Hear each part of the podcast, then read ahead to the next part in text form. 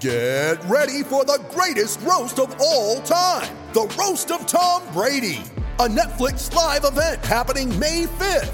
Hosted by Kevin Hart, the seven time world champion gets his cleats held to the fire by famous friends and frenemies on an unforgettable night where everything is fair game.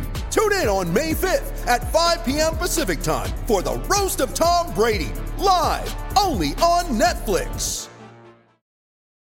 You ready? Showtime. On May 3rd, summer starts with The Fall Guy. Let's do it later. Let's drink a spicy margarita. Make some bad decisions. Yes. Audiences are falling in love with the most entertaining film of the year. Fall guy. Fall guy. Fall guy. That's what the poster said. See Ryan Gosling and Emily Blunt in the movie critics say exists to make you happy. Trying to make it out? Nope. Because I don't either. It's not what I'm into right now. What are you into? Talking. Yeah. The Fall Guy. Only in theaters May 3rd. Rated PG-13. This episode of Gators Breakdown is brought to you by Shark Coatings. Visit sharkfloorcoatings.com when you need professional floor coating services done right the first time. Want more Gators Breakdown? Join Gators Breakdown Plus. Starting at $3 a month, get access to unique episodes, plus a blog, chat room, giveaways, shoutouts, and more. Gators Breakdown Plus is furthering the interaction with fans and listeners like you. Head to gatorsbreakdown.supportingcast.fm to join Gators Breakdown Plus today.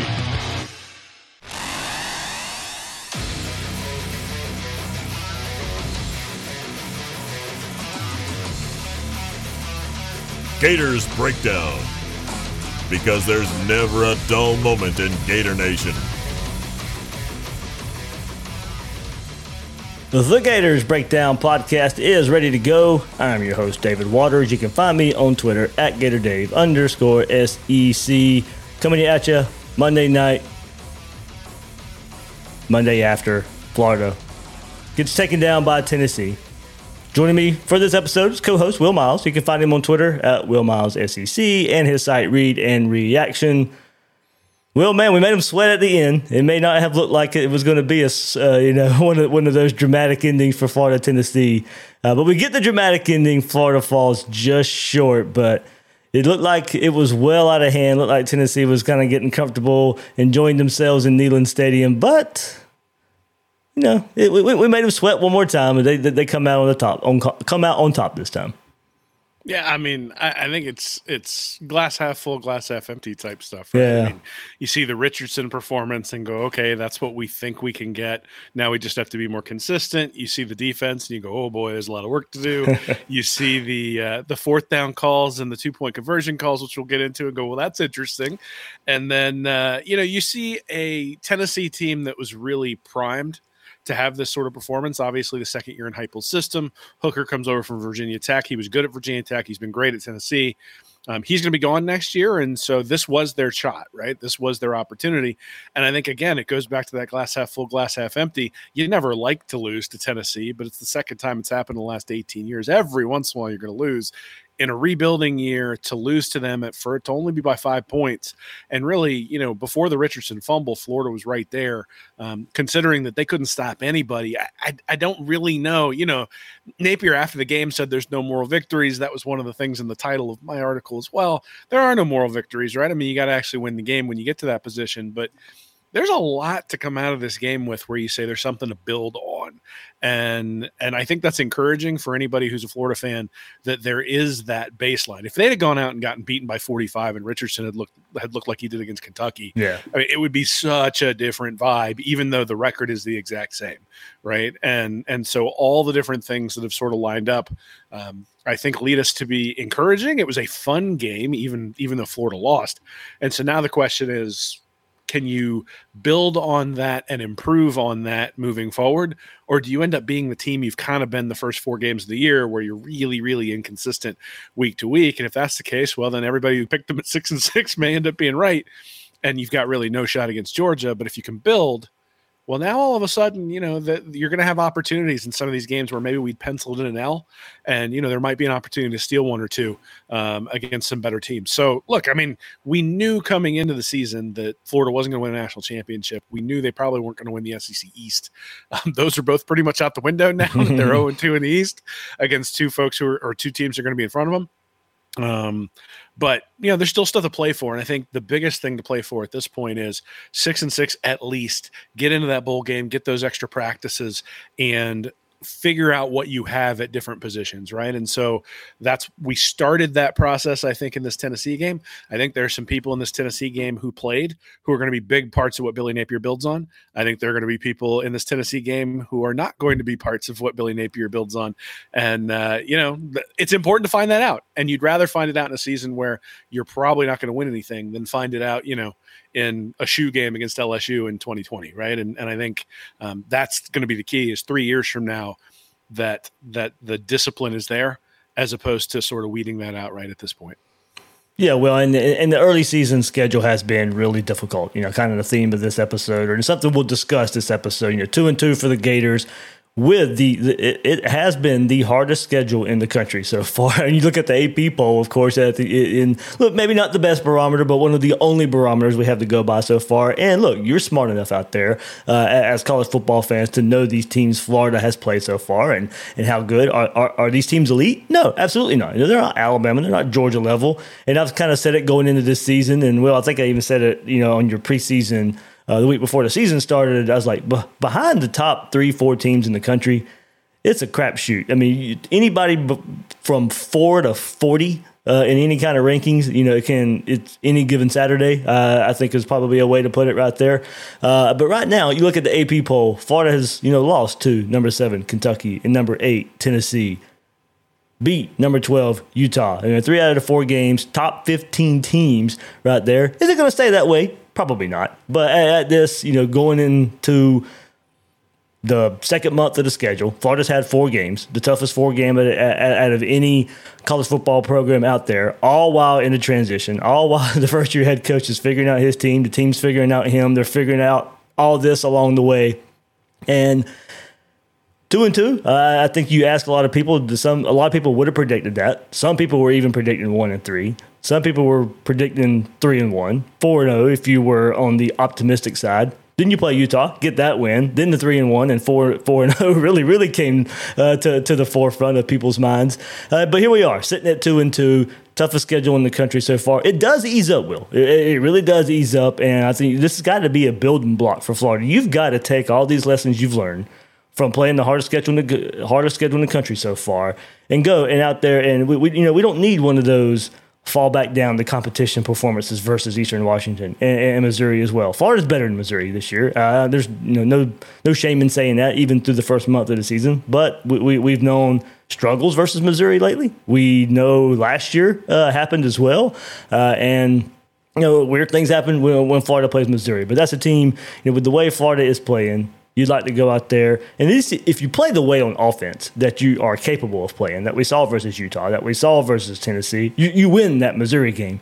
Now you, know, you go to the other side of the ball, and you may keep Missouri in that ball game. So, well, I think you know, looking at it, especially for offense, you build off of that performance versus Tennessee. You take that and you build on it you've got to take these four games and, and, try and try and take some lessons out of uh, of the defensive side of the ball. And we'll get into to, to, that a bit too. Billy Napier has some things to say about that. But uh, this, this, first month of the season, will I, I, I, a question and I wonder how much will it benefit Florida coming up.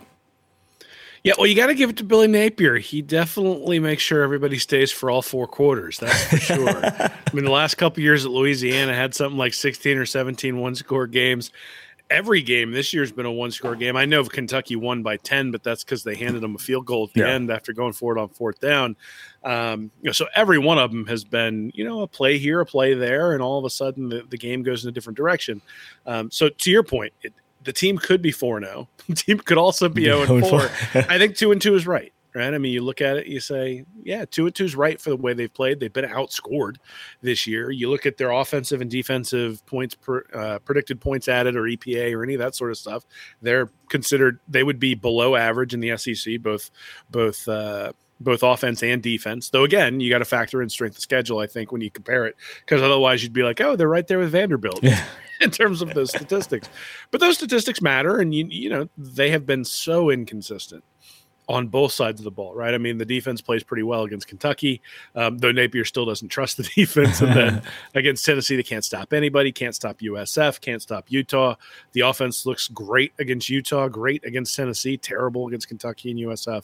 The special teams have been spotty, especially bringing out kickoffs for you know in situations where you wouldn't think they would bring them out, and even then getting holding penalties and getting pinned back an awful lot. And, and Napier They mentioned final- that too, by the way. You know, since we have sound from him, I don't. I'm, I'm kind of limited to how much I'm supposed to use, and he, he brought it up. Goes, they're working on it, but they, they want to get those game changing plays. So we'll, we'll see what Well, I happens. mean, there. look, I, I think that uh, um, the this Florida team last year was probably the most inconsistent team I can remember because something new cropped up every week that bit them in the butt. And and the game that they they would lose one game, we'd be like, okay, we learned this about the team, and then the next week something else would go wrong, and we'd be like, wait, we thought we had that fixed, and then the next week something else would crop up. You'd be like, wait a minute, like I mean, yeah, the, the, the, the not being able to stop the counter didn't really come about till you went to LSU, which is almost midpoint of the season. yeah, well, and, and so, so I think what Napier's dealing with is is some of the stuff that uh, that is residual from that, which is that there's just a level of inconsistency with the guys who are returning, and and you know you got to build that consistency and that discipline and that day after day do your job type stuff into into everybody while also learning right? And i think that's one of the things we also need to acknowledge is napier and his staff are all learning the sec the sec mm-hmm. landscape and and what that looks like with a lot of young players. And it hasn't been pretty all the time hasn't been hasn't been ugly all the time either. I think you know look they were 10 and a half point underdogs. I think people most people expected them including myself that they were going to go into tennessee and get beat by two touchdowns. And you know they didn't I think that game was a lot closer than even when they were behind by by 17. I think we all felt like, you know, the, the fumble by Richardson then gets converted into a touchdown the other way. We're like, oh, they were so close to pulling it. Well, probably to within four because he would have gone for two after he got that touchdown. But um, I mean, the difference, then- Will, was you know right before halftime, right after halftime. I mean, that was the difference. Well, that's been the difference in a lot of the games, right? Yeah. I mean, the the interception against Kentucky right before they went in for the half, um, you know, the the pick six against USF sort of gave them a cushion that allowed them to carry that one home uh, going into the half, and then you've got then you've got this one where they were at midfield with like three three and a half four minutes left, pin them at the one. But it was interesting to me at the 50. If you were going to quibble with one thing with Napier, I think it would be the play calling at the 50 on that particular drive. That they did not give the ball to Mel- Montrell Johnson or, or ETN there when they were at midfield with three and a half minutes left, if for no other reason, because then you're kicking back to Tennessee with even less time than you have on it before. There was a, um, you know, Richardson missed Pearsall, I think, on a on a throw where he was open, but it was a tough throw. And then they had a couple of plays that ran a little bit of clock. But um, you know, that to me is the one place where you look at it and go, hmm, should they have maybe been a little bit more conservative, or should they have leaned on the running game, even though it was struggling? Should they have leaned on the running game? Should they have leaned on Richardson running the ball there in you know in the last two or three minutes of the half to keep it away from Tennessee? Go in even even if you're up 14 to 10, even if you don't drive down the field and get a field goal and go up 17 to 10, or drive all the way down and go in 21 to 10. Um, you know the that's maybe the one place where I say, hmm, like they were aggressive. They were aggressive the entire time. Should they have maybe dialed it back right there? Yeah, that was interesting there. And uh, right before that was pretty much difference in the game. You know, if things play out the, the, the, the, way they did, they actually did a lot of those fourth down decisions and going for it and all that stuff. Uh, you know, you can change those. You, you cannot change those. But that right before uh, halftime, I think, was uh, a, clear difference. Uh, in, in the game. So, all right, hit that like button, hit that subscribe button if you're watching this live on YouTube right now, whoever you are hit that like button. Really, really helps us out here on Gators Breakdown. Plenty to get into on this episode. Plenty on Gators Breakdown Plus as well during football season. You get extra episodes, Q and A episodes there uh, with me throughout the week, chatting on that Discord server. Uh, each and every day, a lot of good conversation going on there as well. And before we move forward out there, be safe, uh, Floridians out there with this big uh, hurricane on the way. Uh, if you're on the west side of Florida, take all the precautions you can. Uh, I, I believe I work on the news at, at a news station. We're taking all the precautions here on the East Coast, uh, here in Florida. Uh, we won't get the brunt of it as you guys will in the West Coast. So I got friends in Tampa who are being evacuated by tomorrow morning. So if you're in that area, you know, heed the warnings. Go be safe. Uh, and you know uh, we'll, we'll see you afterwards, and hopefully everything's okay there. So everybody, just be safe out there uh, coming up this week. But let's get back to some football here. Well, and, and some positives. You know, so, some more positives. You know, uh, like you said, it's not moral victory, but there, there, are some things we can take away from it. And you know, one thing I, w- I do want to take away. How about the team showing up on the road? Because that was a big question last year. Uh, remember, eh, we all remember last year's team. First game on the road, Lexington you know, look completely unprepared to play a football game. Uh, then later on in the season, the debacle in Columbia, South Carolina, uh, later in the season where the team just wasn't ready, got boat raced by, um, you know, not so good, maybe average at best South Carolina team. And this team with a new staff did not look like they were playing with a new staff uh, on the road. They were there, they were prepared. Uh, you didn't get you know some of the dumb penalties. The, the staff didn't look like they were playing their first game on the road in that type of environment. Uh, you know, Florida didn't work themselves out of a game because of the you know inexcusable penalties, uh, lack of preparation. The, the, offense handled that environment very well. And I know some will point to the defense and maybe say lack of preparation there, but that's just that's just purely getting beat. Besides a couple plays, of course, uh, but you know. As Napier said, a lack of execution there. I don't think well, a lack of preparation uh, when you look at the big picture. Um, there were you know, inexcusable lapses. You know, I'm not excusing those, but there was effort. There was no quit in this team. Uh, just went up against an offense that, that's really, really good. But the whole team competed well all the way to the very end. But uh, I just like, you know, going on the road. I didn't know what to expect, honestly. This was a new staff. Uh, and, and we know Billy Napier to, you know, for his reputation is to be prepared for every scenario. And you know they didn't. You could not tell that you know this was their first road three three straight home games to start the season. First road game in that in top in that type of environment. I was at least happy to take that to us. We'll take that with us to the next step. Yeah, I mean, look, if you'd have told me that Anthony Richardson was going to throw for 453 yards, average 10.3 yards per attempt, and run the ball 17 times, one, I would have told you, ooh, that guy's getting a nice bath at the end of the game. And I would have said Florida wins. Because if, if now I would have said it's a track beat, I would have been like, oh. Uh, but at the same time, like those are stats where you're like, whoa, he hadn't done that all year. He hasn't done that in his career, right? I mean, he he put the team on his back and just mm-hmm. carried them for large stretches. His usage rate was up around 70% for the entire game. They clearly knew that they needed to get him back right get him in the right frame of mind. They gave him some easy throws to start with, which I thought was good. But the other thing is, is that he, if if you went back and looked at the Kentucky tape, he when he was not pressured, so that I had a stat in, in my preview article for Tennessee that when he was not pressured against Utah and when he was not pressured against um, against South Florida, he was really really effective. He was not effective against Kentucky, and so he went back to that when he was not pressured. When there was a throw that just needed to be made to either Whittemore or Pearsall right over the middle. Sometimes it was low and the guy had to kind of go get it, but he didn't airmail it by 15 yards, which is what he had been doing. And so hitting those nice, easy over the middle throws made the defense start to constrict a little bit. And when it did, he started to hit those throws to the outside to Shorter and to Pearsall and was really on target with a lot of those things. I can only think of maybe one or two throws where he really was off after that first quarter. And and once he settled in, then it was like, okay, now we now we really have an opportunity. You know, Florida got some turnovers early. Obviously, mm-hmm. the fumble from the fumble from Ventrell Miller was a huge play in terms of keeping them in the in the game.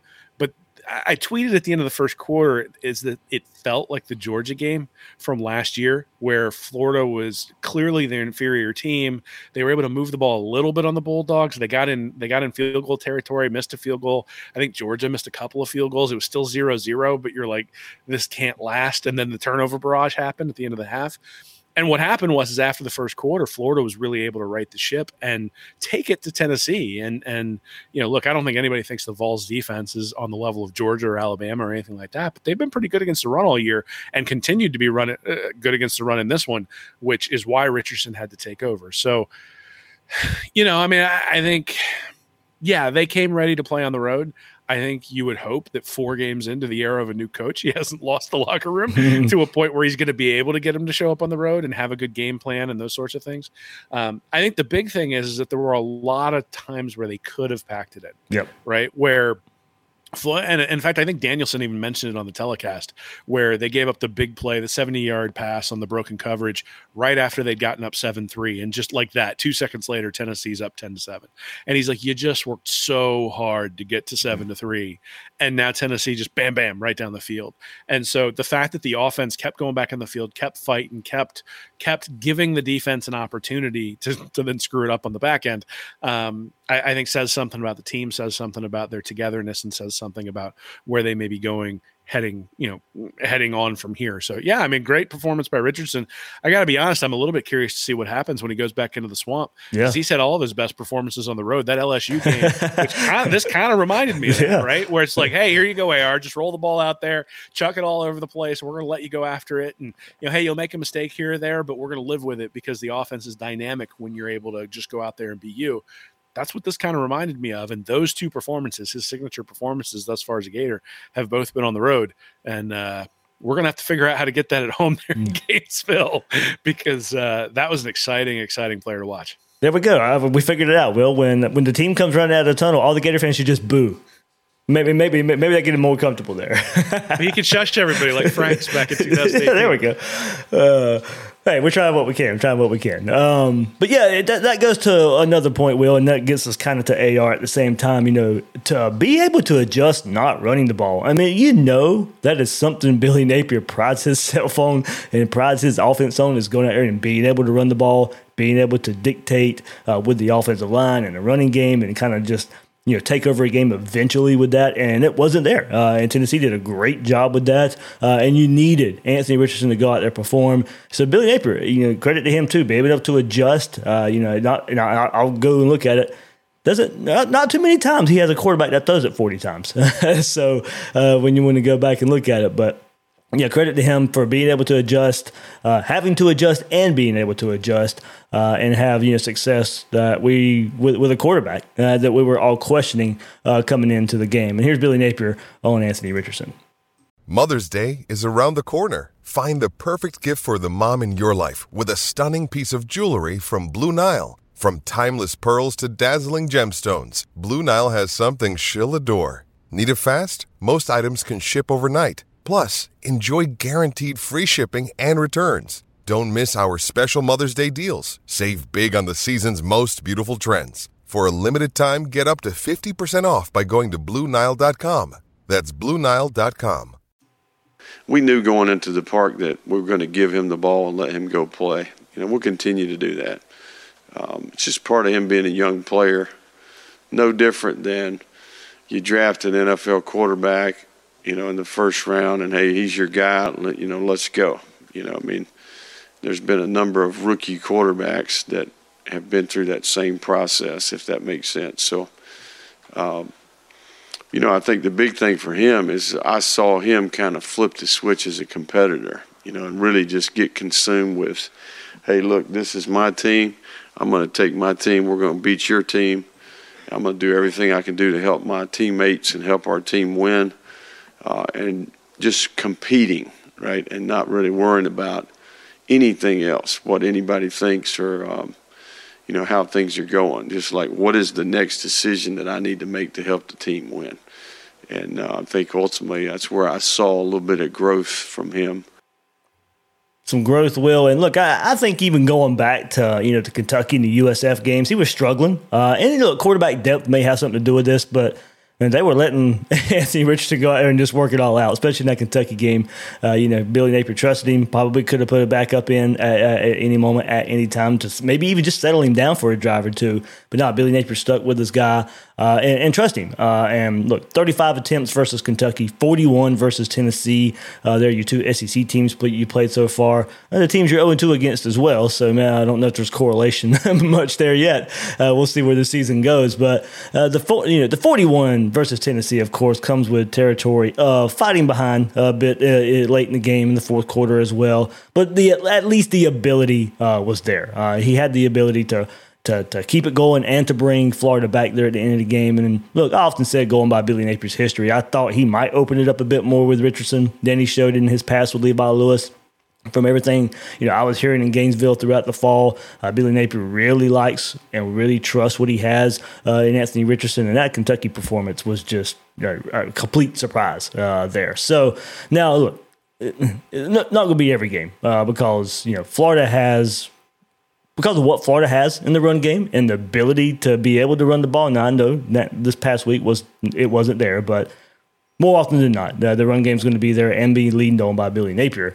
Um, of course, versus Kentucky, thought they could lean on a little bit more to, to help out a struggling quarterback, but Billy Napier was there trusting his quarterback. But Tennessee, it was needed to, to, to stay in the game. Now, Will, just, you know, whether it's out of necessity or not, I think in Napier sees a quarterback that he sees talent in and a quarterback he trusts. Um, and he trusted Levi Lewis, too, back at Louisiana, but, you know, not to the tune of letting passes fly like crazy. So uh, I went back and looked, and last year, Levi Lewis threw 40 attempts versus Texas in the opener last season, but his next highest was 34. He averaged 28 attempts last season. 2020 threw for 37 as the highest versus Georgia State that year and averaged 27 attempts in 2020. Uh, in his first year as a starter in 2019, threw for 39 in the opener versus Mississippi State, 46 versus App State, both losses, uh, averaged 27 that season. So there's not many times he even threw over 30 uh, there, there, Levi Lewis. So right now, Anthony Richardson is at 30 uh, through the season, through four games. So I think you know, moving forward, how much does Napier let AR throw? How much does he need to throw? Versus Tennessee, of course, it was needed. Run game was shut down. It was the only way Florida could stay in the game. I expect Florida to be able to run the ball moving forward. Uh, and maybe even AR himself uh, more than we saw versus Kentucky, more than we saw versus USF.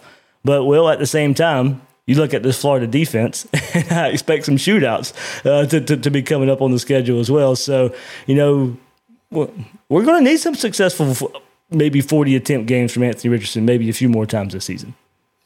Yeah, I think it's going to be interesting to see, right? I mean, I think in this game, you kind of like they knew they were going to need Richardson in order to win. They knew they were going to be in a shootout. They knew they clearly Napier knew going forward on fourth down his, own, in his own territory, going forward on fourth down six separate times. He knew he needed to keep the Tennessee offense off the field, and he didn't really trust his defense to be able to stop them, which also explains some of the conversion stuff later on. Um, and and he was right because Hendon Hooker averaged 12 and a half yards an attempt, and so that that's that's obviously bad.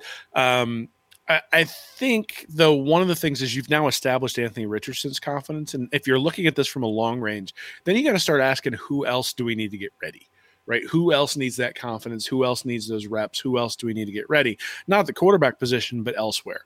And so I do wonder, especially with Eastern Washington, Missouri coming up on the schedule, are we going to start to see some of the younger receivers, a guy like Caleb Douglas? Are we going to see um, Arlis Boardingham if he's if he's healthy? Are we going to see Marcus uh, Burke? Yeah, Marcus Burke, Daejon Reynolds, um, Bowman. Are we going to start to see those guys get more time? Um, and if those guys are getting more time, then obviously Richardson's going to be the guy who's throwing it to them. But I do think that they're probably going to back off on the 17 rushes. I think the 17 rushes were, hey, he needs to get popped a little bit. He believes that he needs, to, and I think this really is true. I think Anthony Richardson believes he needs to be running and free in order to be effective and you know they were able to give him that in the Tennessee game. I don't know that you'll need to do that right moving forward, at least not initially, because he got confidence as, as the game went on, and all of a sudden the ball was being zipped into those zones, and and they were perfect passes. And so now that you've got that, let him do it, yeah. right? And let him do that. Let your running game take over against lesser opponents, and go out and show you know show show Richardson he can do this game after game after game with just his arm, so that you don't have to run him all the time. Allow guys like ETN, guys like Montrell Johnson to get comfortable with where they're going to be in the in the offense, and then go out there and get some younger receivers some run as well. Um, you know, and, and sort of build those guys up. And I think that's one of the things that's going to be sort of a story for the year for the offense is – that I suspect that there's going to be opportunities to build different guys up in different games. And this Tennessee game was an opportunity to build up Anthony Richardson because one, he needed it. and yeah. then two, two Florida needed it yeah. for him to be for, for them to be successful. I don't know that they're going to need that from now on. And in fact, again, if you go back and look at the Kentucky tape, it wasn't like he was making the wrong read right. most of the time. Now there were a couple interceptions yeah. and things like that where you look at it and go, okay, that wasn't the, the best read in the world, but for the most part, he was making the wrong read. He wasn't delivering the ball well. It was high. It was high consistently. He was overthrowing guys. There were a couple. There was one to shorter early on, on I think it was a third down, um, where they went down the sideline, and and and I didn't like the play call. I thought I, I thought they were getting aggressive in a way that made it low percentage and you know there were maybe some opportunities to take something shorter across the middle but uh you know those are things that actually i think I, I pointed this out in my in my recap article is in on the last drive richardson could have tried to push the ball down the field he actually took a check down Mhm. at one point on one of the plays to bowman and i thought that was telling right that he looked around he didn't have his guy who was open. Tennessee had dropped a bunch of guys into the zone and he realized last second that he had a check down he throws it out there they gain 12 yards and then and then keep moving. I think we're going to see that a lot more. I'm hoping we see that a lot more because against usf there were a lot of times where the check down was available and he didn't take it. The fact that he took it in a critical situation where they only have a, a limited number of seconds left and you know they need to score that touchdown at the end the fact that he was willing to take it there i think says something about his development and says something about how these guys are going to start developing with him as we move forward Yeah, 41. Uh, it was 41 attempts, Will. Um, right? Uh, well, what was it? I was trying to remember off the top of my head. Let me see. I got it right here. it was 44 Uh, attempts 44 attempts. Yeah. Yeah. 44 attempts. And I don't remember. And, and you said going back to the Kentucky, and, you know, it was the reads were there, but some bad throws, and of course the pick six and all that. Out of those 44 attempts, I don't remember, you know, digging my hands into the couch and being like, oh, no, don't throw that one. They're like, I don't remember that. I mean, I could be misremembering there, but I was just like, oh man, that was a terrible throw, or shouldn't have thrown that, or he got lucky that one didn't get picked off. You know, there's been times this year where there's even been those throws in combination with the interceptions. But I mean, he he dropped back 44 times, only completed 24, of course, but part of that. I think where he was hurried 13 times according to the official stats, and also he threw some of the passes away, threw them out of bounds uh, there. So there was some, uh, uh, as you're saying, Will, with the, even with the check downs, and then throwing the ball out of bounds as well, not taking the sack, getting rid of the ball. I mean, it was also a smarter performance by Anthony Richardson.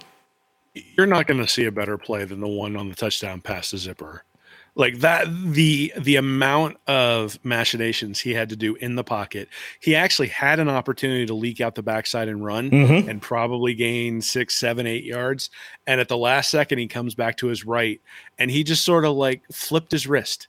And most guys flip their wrist like that and the i think it was a linebacker maybe it was a corner but the linebacker who was in front in that sort of covered they had like a cover two shell on that side who's in front like just didn't have time to adjust and i'm like that's why mel kiper that's why Todd McShay. Have this guy sitting where he is. He's incredibly raw. But that play right there i just look at it and i go he had his base was way off. He he was moving all over the place because florida's offensive line was beat right from the start of that play. He was looking left the entire time then all of a sudden comes back right and just throws a bullet with without his base underneath him right at zipper. And obviously zipper did some special stuff after he caught the ball. But the fact that that even got to zipper i think says a lot about anthony richardson and his skills and abilities. Now you know obviously it has to be that way consistently. You can't just do that once. You have to do that every single time. And i think that's going to be the challenge for richardson is how do you get more consistent because he's had a couple of pretty decent highs. The Utah game, he won that game. The Tennessee game, he had them on his back. But the Kentucky game, they were trying to carry him, and he just would not let them. And the USF game was sort of eh, like still bad. And so, you know, it's not just like you gotta, you can't just be on every other game or Mhm. one out of every two. But it was interesting coming into the coming into this game in my preview article for Tennessee. I, I did mention I was like, what if what if Utah and Kentucky had been flipped? Yeah. So what if he'd put up an absolute stink bomb in the first game, and then he'd played really well against Utah, and then he'd been ho hum against USF? We would have been like, well, he's due to due to due to come back, right, and have another good game. And the order flipped, which meant it felt like everything was going down. But now he's got an up, and the question that he has to answer is: Is he going to be up one out of every three? Is he going to be up two out of every four? Is he going to be up, you know, six out of every eight? And then, and look, I'm not trying to make can he com- eliminate the down? Right, and I'm not trying to make the comparison to you know to, to Bryce Young at Alabama, but yeah, and, and I brought this up, you know, in the, with the Texas game, you know, he has his struggles, has his struggles, but he finds a way to win, and he finds a way to flip the switch in the fourth quarter and, and, and go on with the victory. You know, he doesn't have. You go go back to last year's LSU game and last year's Auburn game uh, for for Alabama. You know, Bryce Young did not play all that well, but he knows when to turn it on. He, he can flip the switch and he can go out there and get the victory. And it's, it's not like he's out there throwing for 350 yards every game. He still shows his struggles at the same time. Look, I, I'm not comparing that. But you know, I'm maybe just the kind of comparing the up and downs that might be you know something you can look at. Well, and I did this in an article a couple of weeks ago where I compared him to Burrow. And Oh, that's right. Not Yep. and, and they have a they have a different statistical profile in high school. And and look, I don't think that Richardson's going to be as polished as Joe Burrow was in 2019, probably at any time in the near future. But the point was that Burrow was really up and down that first year. I mean, everybody remembers the for Florida fan remembers that pick six against Florida to end that game. He also had a pick six against UCF where he just got absolutely blasted by by one of the defensive linemen who came over and hit him. And you know, it, so it's not as though he didn't make mistakes, and it's not as though he didn't um, show show inconsistencies that first year. And in fact, he was really inconsistent and really. Actually, he wasn't that inconsistent. He was consistently bad for the first eight or nine games of the year and then all of a sudden a switch flipped. And so again, I think that's the question that needs to be answered here is did Richardson just flip a switch? And are we going to see this moving forward? And Eastern Washington actually gives him a good opportunity to sort of build two in a row because you would expect that this is a game where he's going to be able to go out there and and and continue what he just built on against Tennessee. At the same time, we said that about USF, and that turned out not to be true. So we'll see, right? Is he a sine wave? Is he up and down and Mhm. up and down and up and down? Or is he going to be able to start stringing together a couple of these ups in a row? And I, I think, honestly, Richardson's one of the most gifted players I've ever seen who plays quarterback. But just because you're gifted doesn't mean that you're good. And so he's been very good in two games. He's been very bad in two games. I actually kind of want to see him play well. Or what I want to see him do is I want to see him right a ship in the middle of the game when you know he doesn't have it. Like when he Mhm. airmails a guy in the middle of the field, is he going to go, oh, here we go again? And all of a sudden we're back to going four of 12 for 33 yards and the offense can't move?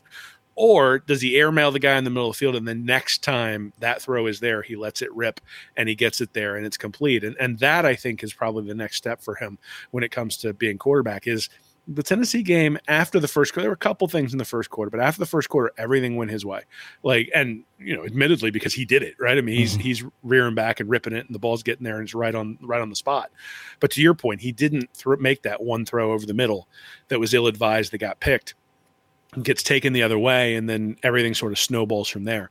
So we'll see right? I, think that's going to be the test for richardson. The next test for richardson coming up is there's going to be a game where he's going to throw an interception because he's prone to them he's going to throw an interception at some point early in the game. The question is going to be can he come back out and have the confidence to continue letting it rip? I think this game is part of that. I think this is part of building that process. But again we don't really know how he's wired. This game he played well from the jump the utah game he played well from the jump the Kentucky game and the USF game, he didn't really play all that well right from the start.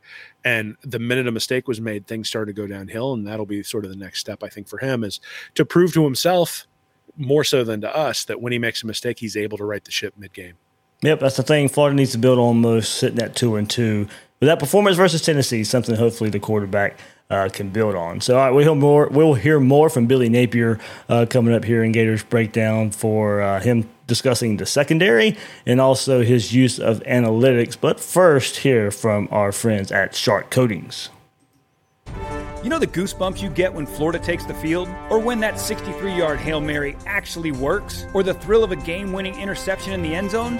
What a rush! You can experience that same rush every day at your home with Shark Coatings.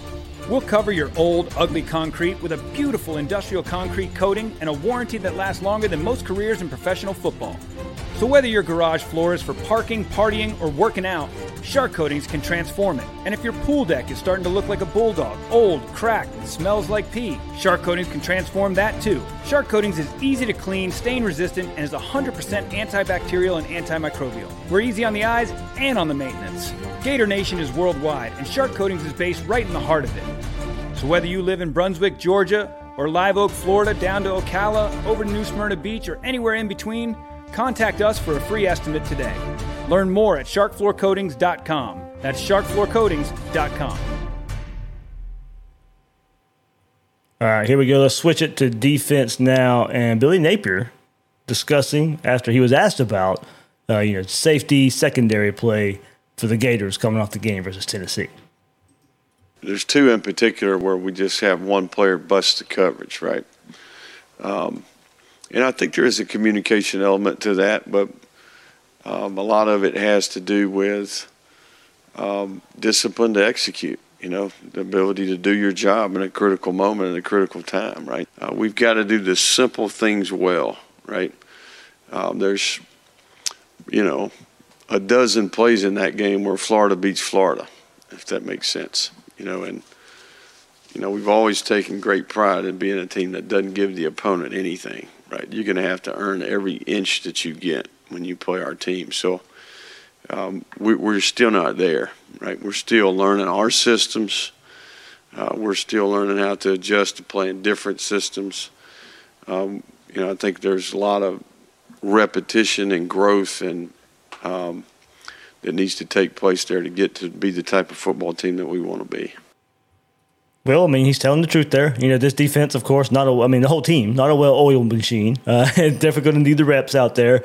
Uh, and, you know, through four games so far, three from the defense have left a lot to be desired. But one thing I, I thought we could hang our hat on, Will, going into this Tennessee game was there were not those big busts that we had been accustomed to seeing the last couple years. You didn't see the wide open player running down the field.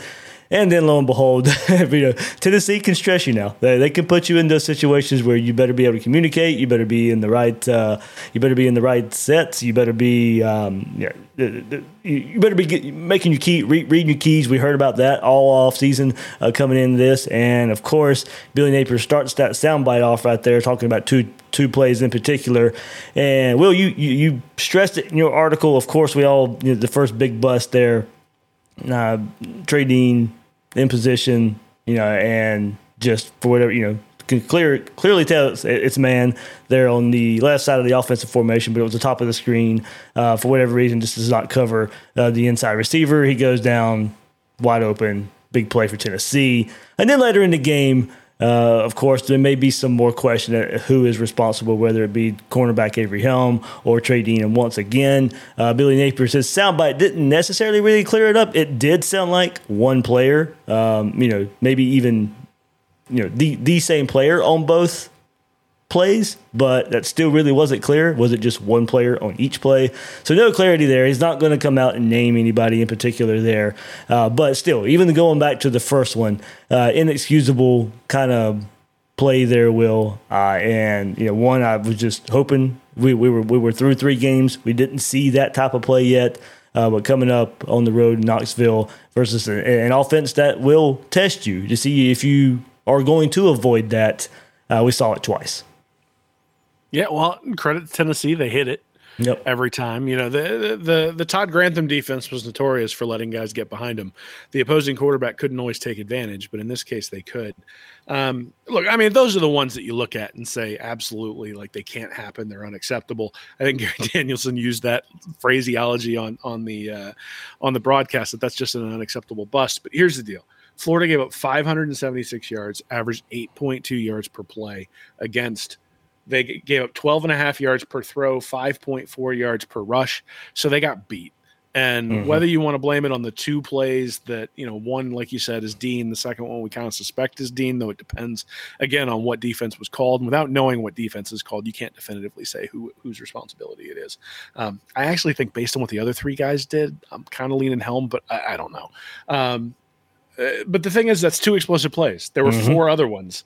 That 44 yard run for Hooker that had nothing to do with Trey Dean, right? And, and, and, you know the the pass that was dropped by their tight end across the middle yep. when uh, when they had uh, Trevez Johnson playing like 18 yards off of him um, and didn't drop a linebacker back into the center of the field. Everybody knew that was going to the tight end across the middle. It was an easy slant, easy pitch and catch.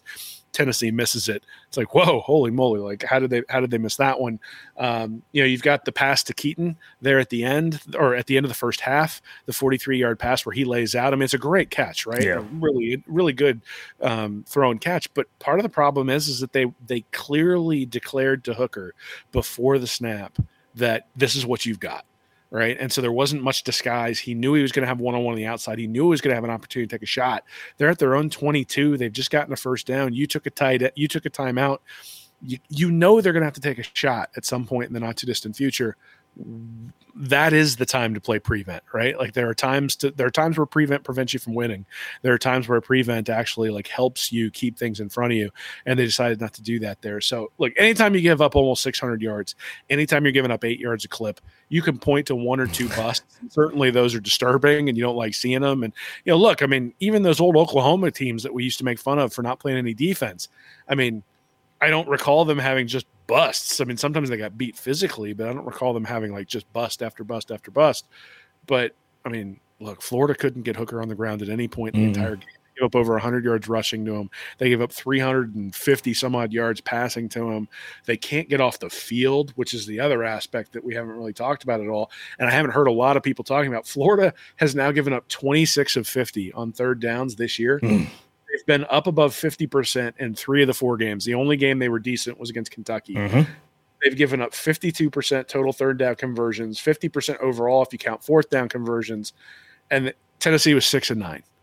So, i- you know, Trey Dean had nothing to do with third down conversions. I mean, it had something to do with it, but he wasn't the reason that that Tennessee was converting third down after third down after third down. He wasn't the reason that Utah was converting third down after third down after third down. He wasn't the reason USF was converting third down after third down after third down.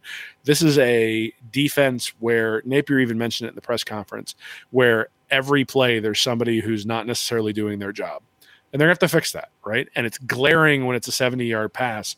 And look, that needs to be fixed too. I mean, I'm not making an excuse. What I'm saying is, is that the 40 yard run for Hooker, but even like the, there was a play where they had um, the the linebacker didn't get out to to chase the running back. Right. Clearly, it's the it's the linebacker's man, right? They motion out the running back. The linebacker doesn't move. They throw a swing Shemar. Shemar James, I think it was. Shemar James. And you know, the linebacker doesn't move. They throw it out there on a little swing pass. Tennessee blocks it pretty decently, and you've Rashad Torrence has to come from 25 yards away to go to tackle. You know, 14 yards downfield. It's like, I mean, that poor guy is going to lead the team in tackles because he's the only guy left. Well, Like, well, did, no- did, you? Uh, you probably didn't get a chance to listen to Gators breakdown yesterday. And I'll, put it just in case you didn't listen yesterday. I went, went and tracked now. He had 13 tackles for the game. Here's what the, here was the yardage gain on those tackles. 21, 9, 16, 10, 70, 1, 19, 16, 16, 45, 6, 8, and 11.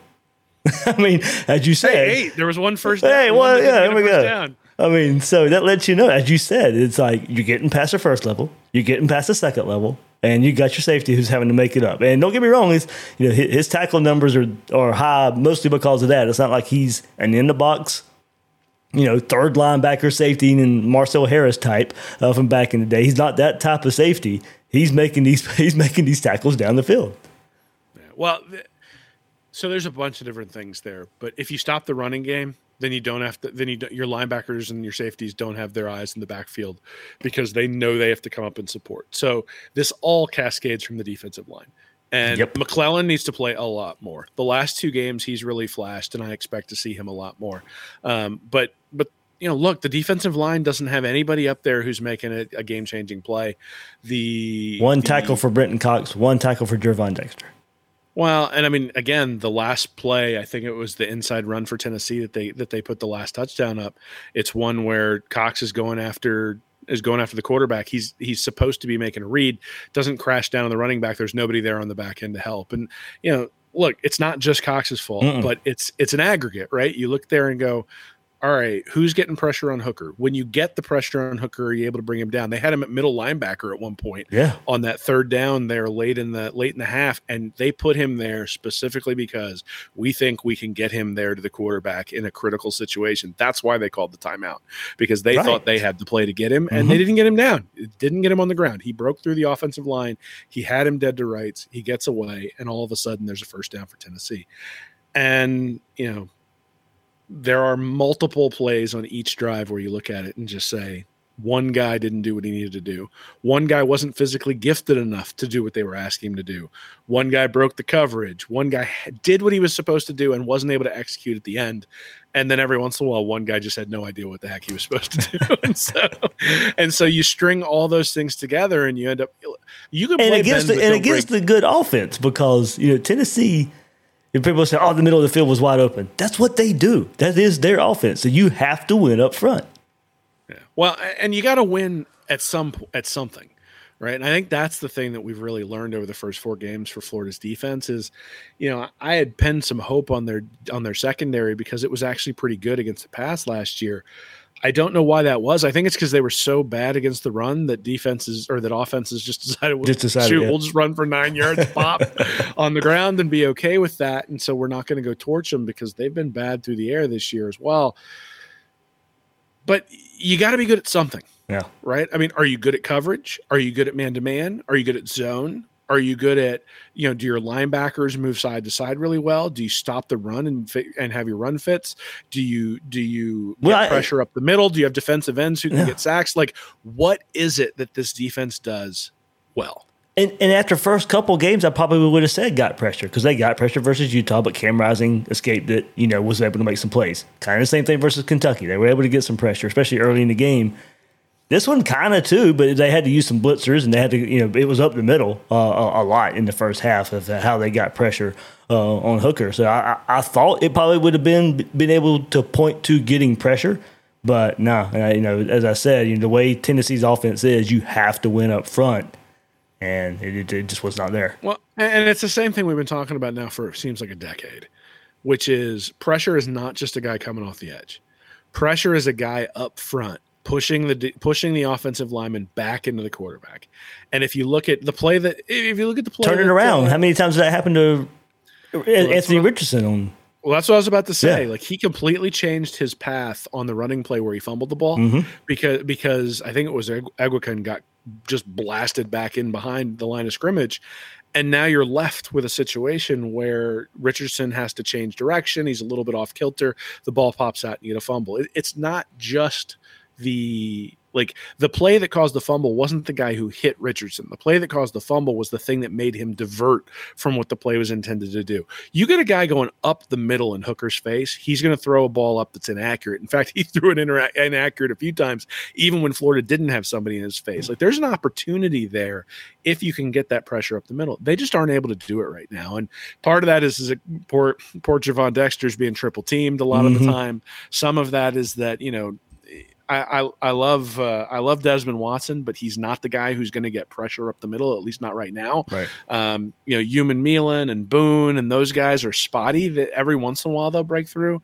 They had a play where they blitzed both James and Miller on the exact same play, and they were bringing six against five, and somehow didn't have a free rusher. Like, how did you have six against five and you didn't get a free rusher? Like Miller got caught up in traffic, and it Yep. was like, you know, they didn't get to Hooker, and all of a sudden it's a slant, and they end up with a first down.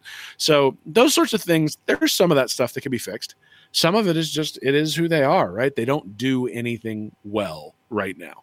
And if you were going to ask me what do they need to do the rest of the year, I think that's the thing they need to do. They need to figure out what their identity is on defense. Is the identity going to be we're going to play man and you figure it out? Like, you know, we're going to have some guys get burned, but we're going to play man to man because we want to be a man to man team and we're going to blitz the crap out of you because we know we can't get pressure. And hey, every once in a while we'll drop into zone, but for the most part, we're coming after you. After you. Is it going to be, hey, we're going to be the best zone defense in, in the country, and you're going to know that when when you're facing us, you're going to have to be precise. You're going to have to go down the field. You're not going to get anything big because we're constantly doing that. It's a bend but don't break. Yeah, you'll be on the field. Yeah, yeah, you'll have a lot of third down conversions, but you know, but we're going to prevent you from getting the big play because the hybrid of going back and forth means you have no identity, means you don't know, uh, means you have these sorts of breakdowns. And, and quite honestly, uh, you know, against teams like Missouri, against teams like even LSU, but against teams like Eastern Washington, you should be able to go out there and play what you want to play. Mhm. And, and and dominate the opposition. If you can't, then I think we got to be worried. But look, I mean, this is a team that gave up what fifty points to Samford last year. Yeah. So it, it's not as though the defense was was a bunch of world beaters last year, and some of that is stuff that needs to get fixed. But like I said, if, if I was going to focus on one thing as Patrick Toney, a bit, what do I want my identity to be, and then let's go out and work on that. And you know, we're going to give up some points, we're going to give up some yards, we're going to do all that sort of stuff. But what do And- I want the identity to be? Let's build into that, and then as we bring in more talent, as we spend more time in the system, as the guys learn what they're supposed to do, and quite honestly, as some of the guys who can't fit that identity get weeded out, Yeah. well, now all of a sudden you've got you've got a defense that gets better and better and better as the season progresses. Yeah, maybe a, a youth movement, a youth movement along the way. So, all right, we'll end this episode on another hot button topic here uh, the last couple of days. Uh, if if you're in Gator Nation, and that is the uh, two point conversion, Billy Napier goes for um, when you know it was. When You want to be down 9, 10, or 11. You know, all that comes into the, the equation here. But let's hear from Billy Napier and uh, his reasoning why. You know, first of all, you start talking about playing for a tie, right? When you're on when you're on the road, there's a slight advantage for the home team in overtime, right? And then there's certainly a bigger advantage when you're a two score favorite, right? I think it's about around 60, 63% advantage if you're the home team playing overtime and you're a two point favorite or a two score favorite. So that goes into your decision making.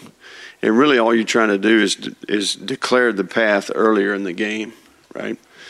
Uh, so you go for two there, and if you if you get it, you're at nine. Okay, now you're in position to win the game with an extra point. Whereas if you don't get it, now you're still two scores with an additional opportunity to go for two. Right. So if you kick it, ultimately the numbers are going to tell you to go for two to win the game anyway at the end of the game. Right. So you're just declaring the path quicker.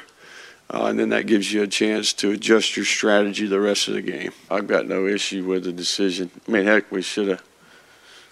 We tip our own pass, or we, we get the two point conversion, right? So, I mean, we got the right play. We made the right decision. You know, um, you know, I mean, this is one of those paths you go down where, you know, a lot of people don't understand, but you know, we're going to base our um, decision making off of, you know, research and evidence and true facts, you know, and numbers. So it is what it is. It is what it is, Will, I love it. Take the emotion completely out of it. We're going by research. We're going by facts. we're, we're you know, look, and this is all going back to analytics, of course. Uh, there's you know charts that say when you score, how much you're down by, and this is what you do to go for the win. And that's what Billy Napier is going to go by. Uh, so look, that is all laid out there now. Everybody will you can still second guess it, I guess, but you're going to know why certain things and certain decisions uh, are made, whether it be fourth downs or in, in, in this case, uh, two point conversions. But you just you know now uh, that this coach is going to rely on analytics. He's going to be aggressive with it. He's going to trust it. Going to take all the emotion out of it. Will uh, and. Granted, yeah, there will be times. I, I, I guess you know it's probably not going to be 100 percent of the time an analytical call, but for the most part, and especially in that situation where, as he said, he laid it out pretty good. If you're the road team and you're you know you're down, you're double digit underdogs. You you don't want to go to overtime. You don't want to go to overtime in that hostile environment. Billy Napier was going for the win in his mind. Yeah, well, so I, I think there's a couple of things you said there. I, I think the the two point conversion decision does have something to do with who you're playing. Mm-hmm. I mean, so if Florida, so let's reverse the order. If Florida had come down, kicked a, kicked an extra point the first time, then had kicked a field goal, and then had scored a touchdown at the end of the game and is down by one, and he goes for two points. Like, what do you want as a fan? Like, would you have wanted him to go for two, considering that Florida hasn't stopped Tennessee the entire game? Like in an overtime battle, Florida's a, at a significant disadvantage. I, I don't I, I, don't think anybody disputes that. Is it 25 75? Is it 10 90? Is it 40 60? I, I don't know. Right. But Florida's at a significant disadvantage. Napier actually went into that in the press conference, right? That that historically teams that are two touchdown favorites on the road win like 63% of the time in overtime, something like that. So you're you're an underdog if you go to overtime. So all he's really doing by taking that two point conversion early is, and he said that he said this specifically. Mm-hmm. I think he said the clip you showed is he's charting the path. It allows him to make optimized decisions moving forward because he already knows whether he got or didn't get that two point conversion. So instead of waiting to the end of the game, and let's say you got 15 seconds left when you score that last touchdown, and you go for two and you miss it, well, now you don't have any time to actually fix the miss. By doing it with four minutes left, you now have time to fix it and change your strategy and try to get uh, so you know he knows on that last on that last drive he's got to heave it into the end zone because he already missed the two point conversions mm-hmm. as opposed to being in a situation where maybe you don't know and i mean anybody who watched the buccaneers game this weekend right they're down by eight they drive down the field they score with like 10 seconds left and then they miss the two point conversion games over. And that's the thing he was avoiding potentially happening it, by going for two there early on because he had already made the decision that if they that if they were down by one and had to go for a two point conversion he was going to do it. So he's like well why don't i do it when i'm down by 11 and then i have that bit of information to start with. The other thing is is that you can't do this stuff halfway and I think that's the thing that people need to get into their minds when they think about analytics in general. So everybody's, and I think one of the things that's that's come up a lot is, well, Napier knew he had to keep Tennessee off the field. He knew that he needed to keep the offense on. That was one of the things he talked about in the press conference today for going for it on fourth down that entire time. You know, the six times that he went for it, and all that is true, and that factors into the math and factors into the decisions that you're going to make. But the reality is, is if you're going to make these decisions on fourth down here because they increase your chances of winning, then they're going to increase your chances of winning against LSU three weeks from now. They're going to increase your chances of winning against Georgia. They're going to increase your chances of winning against Florida State.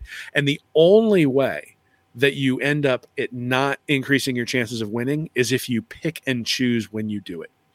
Because picking and choosing when you do it means you're not actually playing the statistics. It's like it, it's, you know, it, it really is a process over results thing. If you start making decisions based on the result, well, the next time you do it, like if if half the time you stick to your strategy, was it really a strategy overall? Mm-hmm. And so one of the things that makes me really happy about Napier coming out of this one is that he basically said, "Yeah, I did it, and I do it again." Mm-hmm. And one of the things that actually earlier this year, I think, was the I mean, maybe maybe it was already the end for for Scott Frost, but he kicked an onside kick against uh, Mm. against in the opener against Northwestern, Mhm. right? And if it was statistically right to do that, and I actually think it is, then he needed to stand behind that. Say, yeah, I'd do it again. The result wasn't good, but what we're going to do is we're going to do the right thing every time because we're going to win these one score games by doing the right thing every time. And he didn't do that. He got up there and he said, well, if I, I saw the result, if I had to do it over again, I'd change it. Napier didn't do that. Napier got up and said, we're not going to make decisions based on feelings. We're not going to make decisions based on emotions. We have a plan. The plan was this. We executed this plan. I'm comfortable with the with the way we evaluated that plan coming in. I'm comfortable that the reasons to make those decisions didn't change throughout the course of the game. Like for example, if Hendon Hooker had gone down with a shoulder injury in the third quarter, then maybe you play for overtime because that completely flips Correct. who win, who has the advantage in an overtime, right? But nothing had changed from the pregame going in. And so he stuck to his guns. He stuck to what he thinks is the right way to do things. And that's what you want in a coach from an in game management perspective. You want somebody who's going to look at it and say, This is what I plan to do. I'm going to stick to it because the numbers say that this makes the most sense. And so I, I love it. I love it. Um, Yeah, I mean, dropping true facts. I'll, I'll take that any day of the week, man. Yeah, I mean, and like you said, opponent's going to come into play. Home away is going to come into play of like how how aggressive you are in some of these decisions. So it's not like it's not going to be blanket each and every time. He's going to take into a factor who you play, maybe even the other team's chances of the, the, the, them winning. Uh, if you are the home team, everything kind of switches uh, right there. But yeah, there's look, look, he he laid it out of you know the even research done beforehand. If you're a double digit underdog and you're going on the road, this is what you this is what you have to do to go win the game, not go to overtime, but to go win the game. And maybe overtime is in the equation in, in, in you know further down the road in some form or fashion, but not Well, not in this hope- particular game A- against the Tennessee Volunteers on Saturday. This was the analytic plan to go you know to, to, to, to take forward and go win a ball game. Well, and hopefully three years from now, we don't have to worry about this. Yeah. So the hope is, and I- would say one of the things that I think Saban has actually has actually failed in in some capacity is this very thing when he's wound up in situations where he might have been able to take advantage of it. I think he's been more conservative than maybe he should have been. Now he's always had a great defense and he's always relied on his defense and, and those sorts of things. But um, but I think there are games where you can look back where where Alabama's lost where he has not taken advantage of this sort of stuff. A lot of his wins are 45 to 3. Right. And and look, that that has a lot to do with how good a coach he is. That has a lot to do with how good a developer of talent he is. That has a lot to do with how good of a recruiter he is. And all those things put together means he's got a much larger margin of error on game day and can mess up a few of these things and still get through. I mean, look, I think until last year, Kirby Smart was somebody who you looked at and said he does not make the analytically smart decision every time out there to give his Georgia teams the best chance to win. Obviously, they were able to overcome that last year, though still I consider them SEC runner ups. But irrespective of that, like you have to have that level of talent to overcome it. Otherwise, you got to find every little edge. And what Napier did, so I did. Uh, there's a college football fourth down bot on uh, Twitter that tells you whether it, like how much winning percentage you've added, and all the fourth down decisions Napier made, only one moved in the wrong direction. That was the missed field goal. Um, that was a decision that I think you could quibble with and say maybe you should have gone for it. Though it was one where they said essentially it's a it's a push, but he added 13 percent of winning potential to Florida's ledger just by the fourth down decisions that he made. And so if you figure this was like a 75-25 in in Tennessee's in Tennessee's advantage, and really when you're talking about a two score favorite, that's kind of what you're saying is three out of four times you kind of expect Tennessee to win. That 13% swung it way back towards or swung it towards Florida. The two point conversion, if he'd have gotten the first one to shorter, okay, that swings it back towards Florida. And can you imagine how psychotic the Tennessee fans would have been going if they were up by two when that onside kick gets snagged by Diwun Black. Like, and this I think is the is this is the analytics argument that if you if you would have been singing Napier's praises if they'd gotten that first two point conversion and were down by two when Diwun Black gets the onside kick, then you can't kick him for them being down five when Diwun Black gets the onside kick because what you're doing is you're saying, well, I don't like the result, so the decision is poor. Mm-hmm but if you liked the result you would say it was a good decision. Uh, that's not the way this works. Like we work in a world where where you don't know that as the head coach going in. You don't know what the result will be. You only know what the what the odds will be if you win or if you if your decision turns out and if your decision doesn't turn out.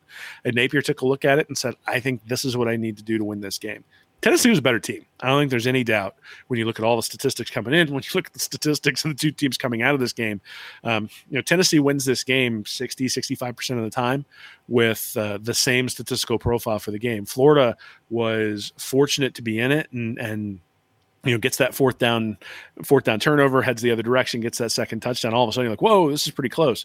But how often do you get an onside kick? How you know all those different things that had to go right, and the two point conversion was just one thing in in the sequence of events that did not go right. And once you've missed the first one, obviously you have to go for the second one. And so, you know, again, I don't think anybody's debating the second one. They're just looking at the end, going, "Wow, it would have been nice to be down by three. And it's like, yeah, but you know, would have been nice to be down by two too. so, yeah. so uh, you know again, I want a coach who makes decisions based on math. I want him. I want him. What I want is I want a coach who makes decisions based on what he's planned. So whether he had a conservative game plan coming into this one, and then stayed conservative the whole game, whether he had an aggressive game plan and stayed aggressive the entire game, irrespective of what he did, I very much respect that he was he stuck to his guns the entire game and was able to and and made those decisions when when um, you know, when the bullets were flying and said, I'm going to stick with what I know is right when the bullets are flying. And if there are criticisms that I had of Mullen, especially last year, it was that the timeout usage and the and the other things that they did tended to not be consistent with what you thought might be necessary or even what happened earlier in the game or later in the game. And it doesn't look like that's going to be the case with Billy Napier. Yep, I know everybody was questioning it as it was happening, and I think initially a lot of us did uh, but then you, you, do hear the explanation, uh, and then all the analytics started kind of coming out late Saturday night and on Sunday too to kind of defend it.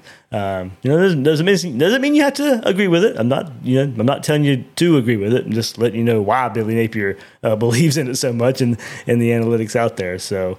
I'm telling you to agree with it. There you go.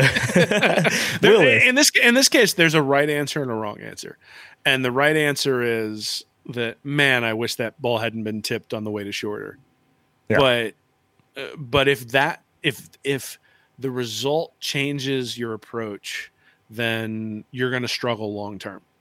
And you know, certainly you look at results and change tact tactics and things like that if the results work out long term. But I mean, Napier, he said it himself. I mean, he's quoting studies about teams down by two or teams that are two two two score underdogs on the road and how often they win in overtime that colors his decision making process. And so, what have we, you know, when we're sitting there going, oh, we, he should have taken the extra point, we're basically saying, do what every other coach does so that you don't get criticized. And Napier said, screw it, I'm going to get criticized because I want to win. And, you know, nobody criticizes. I think you actually said it today. I think you tweeted that nobody seemed to criticize Lane Kiffin for going forward on fourth down all the Mhm. time and being ultra, ultra, ultra aggressive when he was at Ole Miss or as he's been at Ole Miss.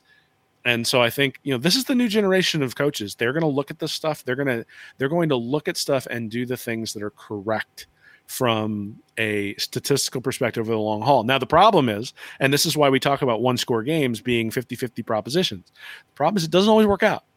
Right? Just because you go for it on fourth down and one and you make that 80% of the time doesn't mean that you're the tw- doesn't mean you're not the 20% who gets stuffed.